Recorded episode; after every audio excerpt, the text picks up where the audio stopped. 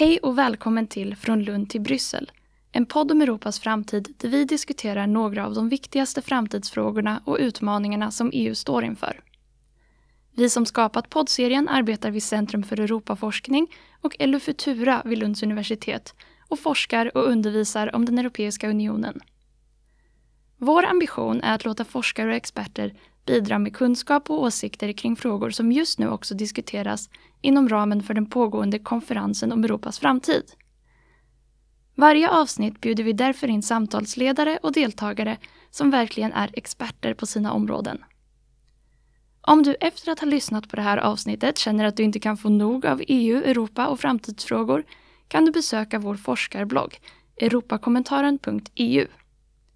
Men innan du springer dit, här kommer dagens avsnitt.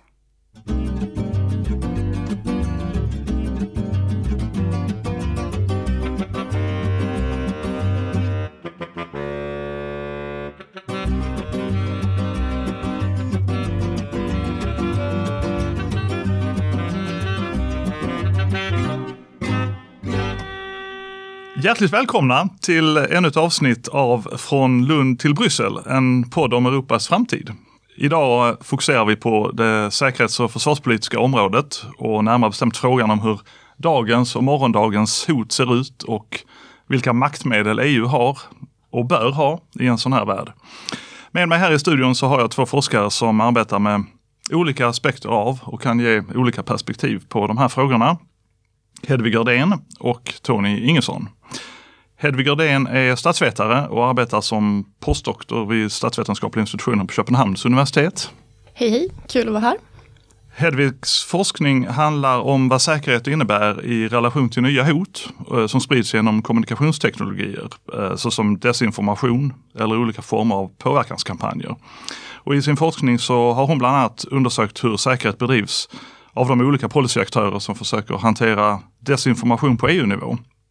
Men också intresserat sig för normativa frågor kring hur vi bör förstå säkerhet om vi samtidigt vill främja demokratiska värden. Bredvid Hedvig här i studion sitter Tony Ingesson som även han är statsvetare och arbetar som biträdande universitetslektor vid Lunds universitet med inriktningen underrättelseanalys. Ja, hej, tack för inbjudan. Tonys forskning handlar om underrättelseverksamhet, eh, i synnerhet spionage, med fokus på framförallt samspelet mellan USA och Sovjet, inklusive Warszawapakten och eh, senare även Ryssland. Hjärtligt välkomna hit båda två. Eh, jag som leder det här samtalet heter Rickard Bengtsson och är docent i statsvetenskap här i Lund. Min forskning handlar om säkerhets och försvarspolitiska frågor och om EUs externa relationer. Och jag har också arbetat med de här frågorna i eh, statsrådsberedningen och vid utrikesdepartementet.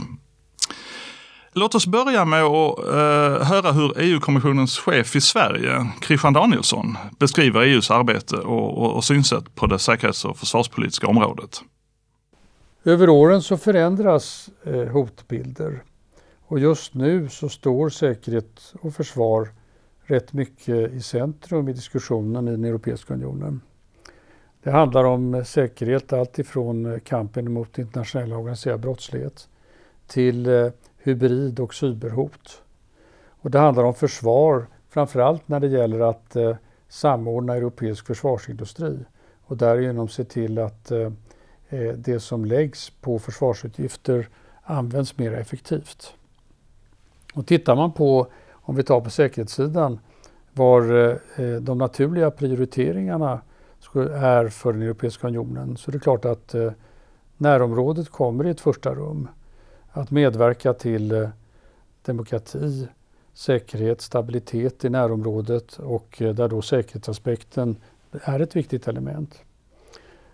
Det ett annan prioritering är just hybrid och cyberhoten som ju är tilltagande och som slår emot allt ifrån kassasystemen för ICA-handlaren till eh, de mera strategiska eh, förmågorna som enskilda medlemsländer eller för den skull Europeiska unionen har.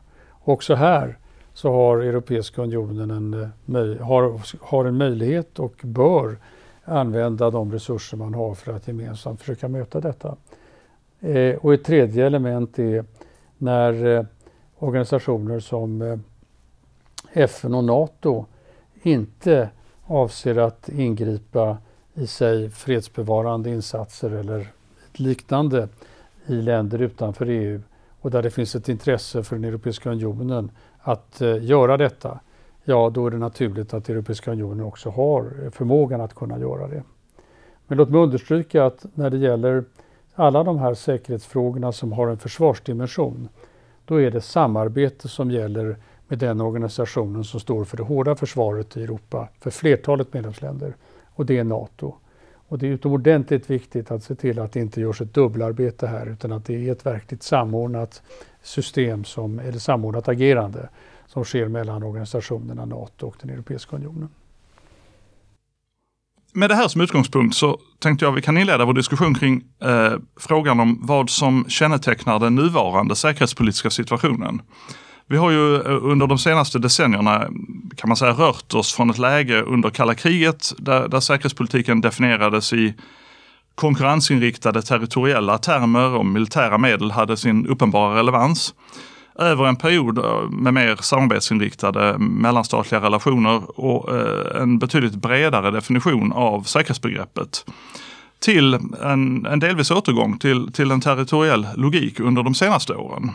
Vi ser exempel på det här i, i eh, Östersjöområdet eh, och i Arktis. Samtidigt så har vi också sett allt fler exempel på någon slags mellanläge mellan med, med så kallade hybridhot som inte innefattar konventionella militära mål och medel. Och den diskussionen förs ju ibland också under begreppet gråzonsproblematik. Det här förknippas ju ofta med, med, med, Ryssland, Rysslands ändrade politik, annekteringen av Krim, utvecklingen i östra Ukraina. Men begränsas inte till det. Och även den allra senaste utvecklingen vad det gäller Polens gräns mot Belarus kan, kan förstås och diskuteras i de här termerna. Mot den bakgrunden så skulle jag vilja börja med att be er resonera lite grann om vad som är kärnan i, i de säkerhetspolitiska förändringarna under, under de senaste decennierna. Vad är det egentligen som har förändrats och, och, och varför? Och vad kan man säga om balansen mellan nya och gamla hot? Hedvig, skulle du vilja börja? Mm.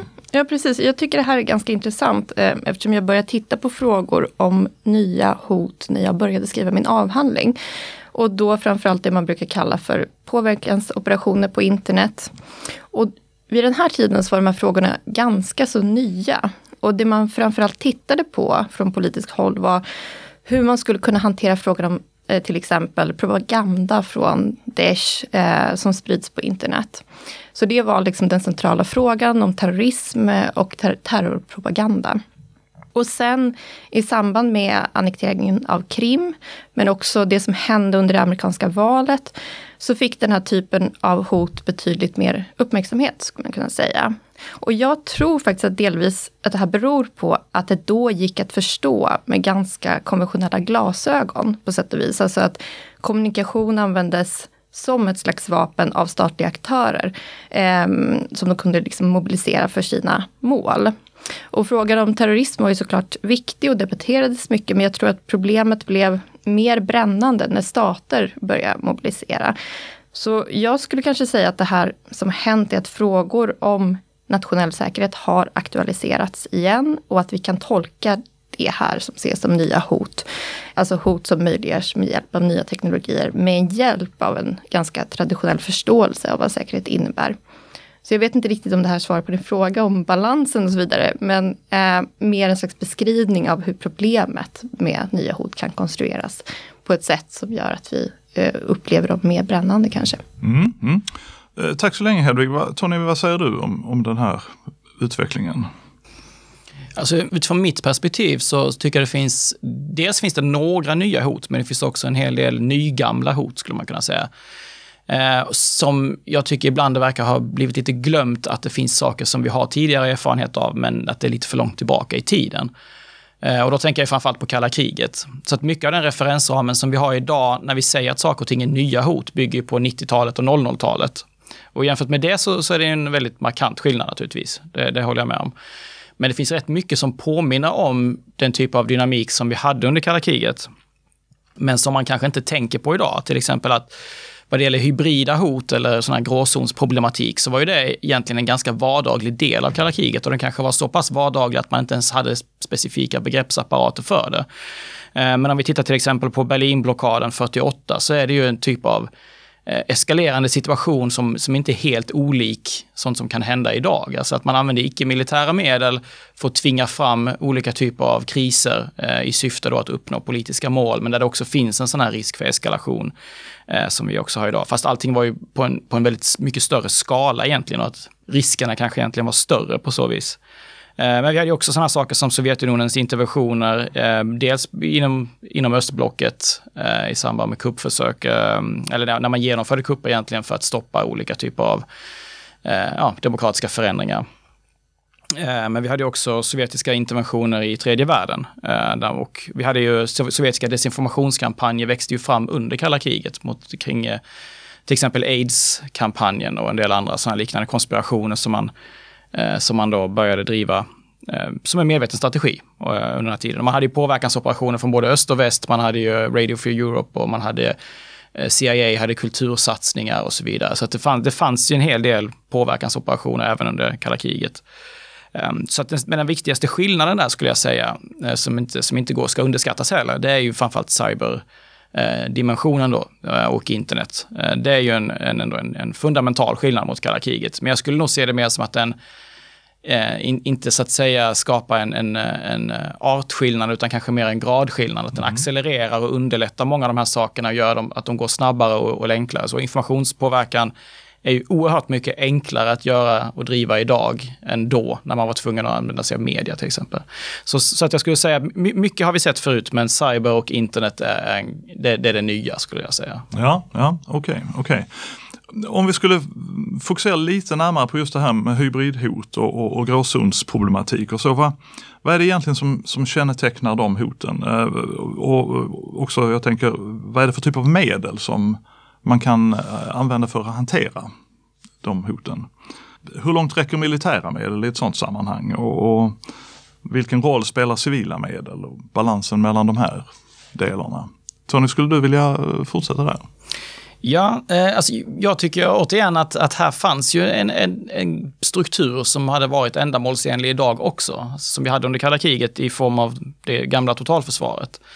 Eh, som ju var en integrering mellan militära och civila strukturer i syfte att hantera kriser. Eh, och hade ju decentralisering, hade vissa andra inslag då för att göra det mer robust och man hade beredskap, man hade beredskapslager och så vidare för att hantera olika typer av scenarier. Så att jag skulle nog säga att vi kan inte så att säga, återupprätta exakt samma sak som vi hade möjligen, men att det finns nog en hel del att lära där och det jag har stött på när jag har diskuterat sådana saker, det är att det finns eh, ett problem med att de som visste hur man gjorde så att säga har ofta försvunnit, för de har helt enkelt gått i pension eller så har de kanske rent av gått bort då eftersom det här var ju ett tag sedan nu. Men att det pågår ju naturligtvis en sån här satsning att återuppbygga totalförsvaret. Men kanske jag tycker att det, det, finns en viss risk att det kan bli mycket snack och lite verkstad. För att det är ju någonting som, som faktiskt kostar en hel del och det, det är inte bara någonting som går att driva på nationell nivå.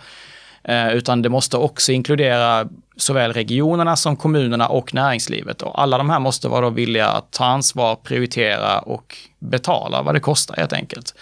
Eh, men om man gör det så tror jag att, att ett, total, ett totalförsvarsstruktur är nog det som jag skulle säga är nödvändigt för att hantera den här typen av problematik. För då får man både liksom verktyg från den civila och den militära delen och man har, eh, man har liksom en arsenal av saker man kan ta till i, i olika situationer. Och man, man, som en bonus så får man också ett mer robust samhälle skulle jag säga. Hedvig, vad är ditt mm. perspektiv på det här? Alltså det jag tänker på, um, du har ett bredare perspektiv här Tony, men jag tänker på bar, bara då frågan om kommunikation som en del av hybridhot. Och, man, jag tänker, om man börjar med begreppet hybridkrigföring då, så tycker jag att det är ett ganska luddigt begrepp eh, på sätt och vis. För de kommer lite från eh, den här policyvärlden fyller en funktion, det här begreppet. Eh, och det är väl för att det är så pass luddigt som det är, att man kan eh, använda det på lite olika sätt. Men det används ofta för att beskriva en ny verklighet och det kopplas ofta till Rysslands agerande, eh, när det blev väldigt aktuellt i debatten. Och jag skulle säga att i den här idén om hybridkrigföring så finns det inbäddat en uppsättning av olika antaganden om eskalering som du nämnde Tony. Också olika faser eh, där, där, aktörer använder först icke-militära medel, då liksom någon typ av propaganda desinformationskampanjer. Och sen militära medel, liksom fysiska medel. Och jag tänker att ett problem att använda det här begreppet i fråga om kommunikation är liksom hur det styr vår blick. För vad är att om allt är krigföring, liksom, vad, vad, är inte krigföring? Finns det någon gräns? Är allt Ryssland gör att betrakta som en typ av krigföring? Och man skulle kunna säga att det vi sysslar med i Afghanistan också var en slags hybridkrigföring. Man ska vinna liksom hearts and minds till exempel, men man använder inte begreppet på det sättet. Och jag ser ett problem när vi använder det, eh, det här, liksom, pratar om hybridkrigföring för att det eh, när det används för att begripliggöra olika budskap till exempel som vi möter i en debatt eller i en diskussion. För om vi ser på kommunikation eh, som ett vapen, som första steget i någon typ av invasion då, eh, så tänker vi kanske att kommunikation fungerar som vilket vapen som helst. Och det vi fokuserar väldigt mycket på är vem som är avsändaren till exempel när vi säger någonting och förstår intentionen i ett eh, meddelande i relation till vem som är avsändaren. Så vi måste alltså hela tiden veta vem som säger vad, om vi tänker i en cybermiljö till exempel. Men samtidigt så är det här väldigt svårt, i alla fall för en lekman i en diskussion, att avgöra vem som säger vad. Men också, även de praktiker jag pratar med säger att det kan vara väldigt svårt att utreda liksom, vem som har sagt vad. Om ett budskap till exempel sprids av en främmande makt, om det använder proxyaktörer, så man börjar prata om proxyaktörer till exempel. Så det skapar lite problem i diskussionsklimatet. Eh, och det kan leda också till att man använder det som ett retoriskt grepp. Till exempel att jag känner igen den här statssponsrade eh, kommunikationen när jag ser den. Eh, att man tycker sig känna igen de här budskapen. Eh, och det här tänker jag är pudelns kärna lite här, att eh, den här riktningen som finns i idén, i begreppet hybridkrigföring kan liksom mobiliseras i en diskussion för att det legitimerar vissa åsikter, till exempel då. Och med hänvisning till att de inte talar ens egna. Eh, och det betyder ju naturligtvis inte att den här typen av medel inte används. Det är inte det jag säger och själv, självklart förekommer det. Och eh, militären till exempel har kanske en annan, eh, andra resurser att ta reda på vem som skickar vad och behöver övervaka de här frågorna. Men för den här bredare offentliga debatten så tror jag att man måste liksom att det inte är så, så um, fruktbart att förstå eh, kommunikation som ett vapen. Eftersom det demokratiska samtalet måste ändå bygga på att dina ord är dina egna och inte någon annans då. Att människor har någon form av agens.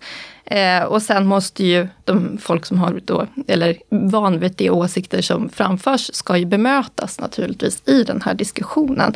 Och måste kunna kritiseras. Eh, men jag tror liksom att det kan vara problematiskt att förstå kommunikation som vilket typ av vapen som helst. Där. Mm. Det är nog det jag har att säga. Apropå mm, den offentliga debatten som du nämnde här, så en följdfråga bara. Eh, är det speciella förutsättningar för, för demokratiska stater, demokratiska politiska system, också EU tänker jag här, att, att hantera de här frågorna, de här hoten?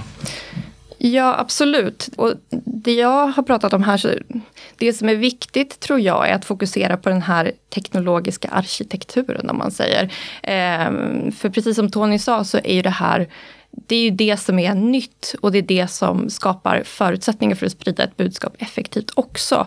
Och det är inte bara främmande makt som gör det, vi, vi eh, gör det själva också. Eh, sprider olika former av des desinformation till exempel. Så jag tror vi måste stärka de här förutsättningarna för samtalet. Och en slags catchy slogan som man brukar eh, prata om är freedom of speech men inte freedom of reach. Vi måste liksom titta på hur de här budskapen amplifieras i sociala medier till exempel. Istället för att fokusera kanske så oerhört mycket på vem som säger vad. Mm. För det som händer också när man resonerar på det sättet som jag har sett, det är liksom att ska man dra gränser för vem som får tala? Eh, ska det bara gälla medborgare som får uttala sig i olika politiska frågor till exempel? Och det blir ganska svåra gränsdragningar. Det är kanske bättre att fokusera på hur de här teknologierna egentligen fungerar och skapa insyn i det systemet och ge lite kontroll till eh, användare också. Tony, har du någonting att tillägga i den diskussionen? Ja, alltså vad det gäller desinformation så tycker jag nog att det finns både för och nackdelar med att vara en demokratisk stat. Men sen beror det också på, det är skillnad på olika demokratiska stater också. Men om vi ser det ur ett svenskt perspektiv så skulle jag vilja säga att den, den största tillgången är ju att vi ändå verkar ha fortfarande en ganska hög grad av tillit ändå, både till myndigheter och mellanmänskligt. Så att den här, vissa av de här kampanjerna mot, eh, eh mot vaccination och så vidare verkar inte ha fått så stort genomslag ändå här, utan att man var, och eh, vad det gäller hela pandemihanteringen och så vidare. Så den hade ju kunnat vara ett, ett mycket mer eh, potent tillfälle egentligen för att använda desinformation för att splittra och påverka, men det verkar inte ha varit så effektivt, utan eh, så att säga på gott och ont så har man ändå, eh, tycker jag verkar det som, haft en, en bibehållen grad av, av tillit. Eh, men sen nackdelen är att den här tilliten är ju någonting som, som ändå är väldigt viktigt för att samhället ska fungera. Så det är någonting som man i sig kan angripa gång på gång.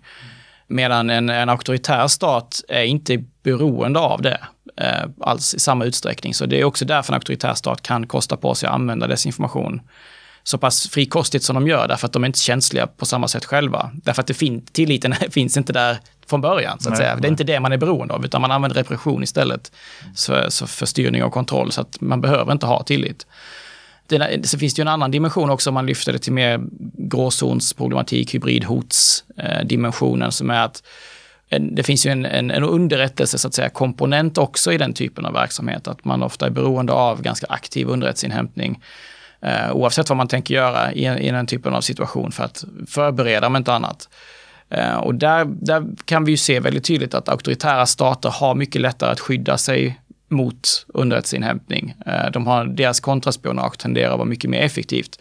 Därför att de har inga begränsningar helt enkelt, eller väldigt få sådana. Att de, de, det, vad gäller hemliga tvångsmedel övervakning och så vidare, det, för dem är hela arsenalen tillgänglig nästan hela tiden. Medan i en demokratisk stat så, så har man vissa begränsningar i vad man kan göra helt enkelt. Eh, och nu har vi ju sett ett antal uppmärksammade spionfall här i Sverige. Eh, och det är lite tidigt att säga någonting om dem, för jag har inte kunnat titta av förklarliga skäl på, på något material där än. Men vi har ju ändå traditionellt sett, historiskt sett i Sverige haft en ganska effektiv hantering av den här typen av hot. Men det, det gäller ju hela tiden uppdatera sig och upprätthålla den för att hotet är ju hela tiden där. Samtidigt som man inte kan bli för effektiv utan att då riskerar man ju att, att offra andra värden som kanske egentligen är överordnade. Så det, ja, det är liksom en blandad, eh, blandad giv kan man säga av för och nackdelar. Där. Mm, ja. Eh, tack så länge. Jag tänkte eh, om vi skulle föra in den här diskussionen i, i ett europeiskt sammanhang och fokusera på, på EU. Så EU har ju en, en, eh, ska man säga, en udda uppsättning utrikes och säkerhets och försvarspolitiska medel mot bakgrund av, av EU-samarbetets utformning eh, över tid. Och det är ju en tonvikt på ekonomiska och diplomatiska medel och mindre på militära medel. Och på det konventionella säkerhets och försvarspolitiska området så uh, har ju medlemsstaterna i EU hittills varit ganska tveksamma till att ge EU-systemet allt för stor roll. Och man kan säga att medlemsstaterna fortsätter att bedriva sin nationella säkerhetspolitik parallellt med att EU-samarbetet på det här området utvecklas. Eh, vad skulle ni säga, hur, hur väl rustat står EU och dess medlemsländer för att möta samtidens och framtidens säkerhetspolitiska hot och utmaningar. Tony, har du någon, någon eh, reflektion här? Ja, alltså om man, om man tänker då tidigare nämnda här gråzonsproblematik och hybridhot, om man tänker det finns ju en lägre så att säga nivå av den om man ser det som en skala. Och där kan man ju sätta det mer så här återkommande typ av desinformationskampanjer och informationspåverkan och cyberhot som är ändå av den kanske inte allvarligaste graden, eh, men som har vissa samhällsstörningar som resultat eller som mål. Och här tror jag att EU, det finns ju dels ambition från EUs nivå att, att kunna vara, fylla en funktion i att hantera det här och samordna och eh, ja, lösa vissa problem där. Och det tror jag att EU kan vara lämpat för att göra. Därför att det är inte de mest känsliga typerna av saker, men där det finns ändå uppenbara vinster med att kunna koordinera. Så där tror jag att, att EU har potential. Men när det kommer då till mer allvarliga saker som underrättelsehot eller militära hot så, så tror jag att det, det, är svårt för EU att kunna liksom kliva upp på den nivån.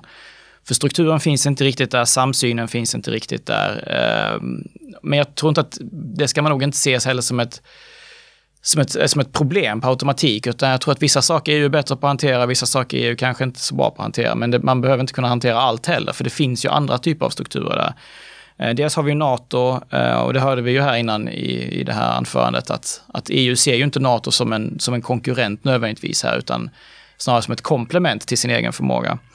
Eh, men sen har vi också regionala lösningar som, som kan fungera väl här som svensk-finska säkerhetspolitiska samarbetet till exempel. Och det, återigen så behöver inte det ses som en konkurrerande struktur utan snarare som, som ett komplement till EUs förmåga. Så att ja, jag skulle säga att, att, man, får, man får nog tänka att vad det gäller EU och dess medlemsländer så allting kretsar inte kring just EU utan EUs medlemsländer har ju flera andra verktyg också att ta till. Och jag tror att sammantaget så kan de nog här eh, göra att, att EU som helhet ändå står hyfsat väl rustat, men det finns nog en hel del kvar eh, att göra. Och beroendet till USA till exempel är ju en sån här sak som är lite svår att sia om vad det kommer leda till. Men ju mer frånvarande USA blir, desto mer måste ju EU-länderna öka sin egen förmåga för att man inte ska bli um, sårbara så att säga. Sen har vi ju energifrågan och en del andra saker som en, också behöver lösas. Uh, men jag tror att, att om man ser det här som en helhet så tror jag att det finns potential att utveckla lösningar, men det, det måste också till en politisk vilja för att komma dit.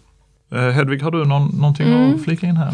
Alltså jag håller ju med Tony om de här eh, bitarna och jag tänker att man skulle också kunna peka bortom de här faktiska medlen som EU förfogar eller inte förfogar över. Och istället titta på de här förutsättningarna för medlen, den interna gemenskapen till exempel. För om vi tittar på det som händer nu i Belarus till exempel, hur flyktingar används som ett slags påtryckningsmedel, så är ju det en slags, om vi ska kalla det hybridstrategi eh, eller något liknande, som valts av en anledning. Och den anledningen är ju att det blir väldigt jobbigt för EU när vi ska stå för vissa gemensamma värden. Eh, och det gör det svårt för oss att hantera det samtidigt som eh, eftersom vi har haft problem eh, med gemensam syn i flyktingfrågor till exempel. Eh, så kontentan är ju att det här fungerar därför att det är en slags svaghet som kan utnyttjas också. Så om det är någonting som man skulle kunna peka på här är att eh, det som aktualiseras här, den här grundförutsättningen för att vara en aktör, den här enigheten, eh, som EU handlar om en uppsättning grundläggande värden på sätt och vis då. Eh, och när det kommer till de här värdena idag så är inte alla lika övertygade om deras förträfflighet. Eh, som vi vet, vi har ett land som Polen som lite tänjer på gränserna. Eh, vi har Ungern och så vidare. Så att, eh, det jag tänker är att det här kan ju skapa en sårbarhet också. När vi pratar om ett nytt säkerhetspolitiskt klimat där hotet handlar om att eh, fokusera på det här demokratiska styrelseskicket till exempel. Så jag tror att vi måste titta på det, de här sårbarheterna eh, och peka på på det här gemensamma projektet också. Inte bara se, eh, titta på medlen, nej, de medlen nej. vi har. Men om vi skulle eh, fortsätta på det spåret, vad skulle, vad, vad skulle då konkret krävas för att EU skulle vara en mer ändamålsenlig säkerhetspolitisk aktör, menar du? Ja, alltså jag tänker att vi har vissa fördelar på sätt och vis om man eh, tittar på på hur vi måste jobba inom EU. Om man jämför med ett land som USA, där man kan formulera strategier, gemensamma strategier eller en strategi i militära termer, så tvingas vi kanske vara lite mer innovativa också i hur vi hanterar den här nya typen av hot. Eh, och det gör också att man kan hitta lite andra lösningar. Och ett område där EU arbetar väldigt mycket, just nu väldigt hårt, är hur man ska hantera de stora internetaktörerna eh, som Google och Facebook eh, och i frågan om desinformation. I nya förslag så föreslår ju kommission, kommissionen att man ska ställa krav på de här väldigt stora plattformarna till exempel.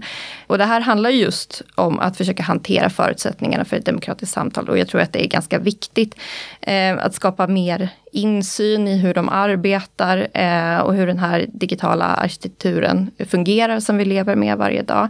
Transparens i fråga om algoritmer och att eh, forskare får tillgång till data till exempel, som har varit svårt. Eh, och här tror jag att eh, EU kan eh, göra en stor skillnad, för att de är en väldigt stor aktör och kan sätta väldigt mycket press. Och visa vägen kanske för hur vi kan hantera eh, internet eh, ur ett demokratiskt perspektiv. Så det tror jag är en, en möjlighet som har kommit, kanske sprungit ur den här de här förutsättningarna som EU har också. Mm, mm. Tony, hur ser du på frågan? Jag håller med Hed Hedvig helt här om att, eh, alltså att EU bör inte, tycker jag, eftersträva att, så att säga, emulera NATO, för det, man behöver inte ha NATO nummer två, så att säga. Jag tror inte att det är effektivt. Men däremot så har ju EU styrkor eh, och förmågor som NATO inte har. Och det är nog, precis som Hedvig säger, det är, alltså, tänka lite innovativt och försöka spela på dem istället. Ehm, så att EU är ju en en politisk aktör i sin egen rätt på ett helt annat sätt än vad NATO är och har ju också som, som vi var inne på här, men har ju möjlighet att reglera saker och ting och koordinera olika länder och harmoniera lagstiftning och sådana här saker. Så att det är nog där tror jag att man ska, man, man ska lägga ambitionsnivån i så fall. Att man ska försöka eh, fungera som ett komplement och, och utnyttja sina styrkor istället. Och det kan ju dels handla om informationspåverkan och, och den saken, men det kan ju också handla om cyberhot. Men för all del kan det också handla om krisberedskap. Eh, och det har vi ju lärt oss en del av, av pandemin. Och det var ju väldigt intressant att se samtidigt hur EU ändå kunde fortsätta fungera och fylla nya funktioner för, att hantera akuta situationer i samband med pandemin. Jag tror att där finns mycket mer man kan fortsätta utveckla och bygga upp. Jag tror ändå EU klarade sig ganska bra relativt sett genom det här. Mycket bättre än vad nog vissa hade trott. Eh, och jag tror att man, man får nog utvärdera det och bygga vidare på det. Lärdomarna som vi har dragit nu eh, och försöka kanske bredda då hur vi kan använda de här lärdomarna för att bygga andra typer av, av, av, så att säga robusta samhällsstrukturer eh, som kan hantera då all, eh, en bredare uppsättning hot helt enkelt. Ja, lite på det temat så eh, tänker jag man har i EU-kretsar under, under ganska lång tid och särskilt sedan eh, 2016 i anslutning till den här eh, så kallade globala strategin fört en, en, diskussion om en mer oberoende roll för EU eh, på det säkerhetspolitiska området. Och, Eh, den diskussionen har ofta eh, förts under etiketten strategisk autonomi. Och, och, relateras då till det som du var inne på tidigare också om, om den amerikanska geostrategiska omsvängningen till Asien och så. Eh, vad innebär den här nya hotutvecklingen och, och, och diskussionen vi har fört nu om, om, om eh, innebörden i begreppet strategisk autonomi? Vad blir det för EU? Tony, har du någon tanke kring detta?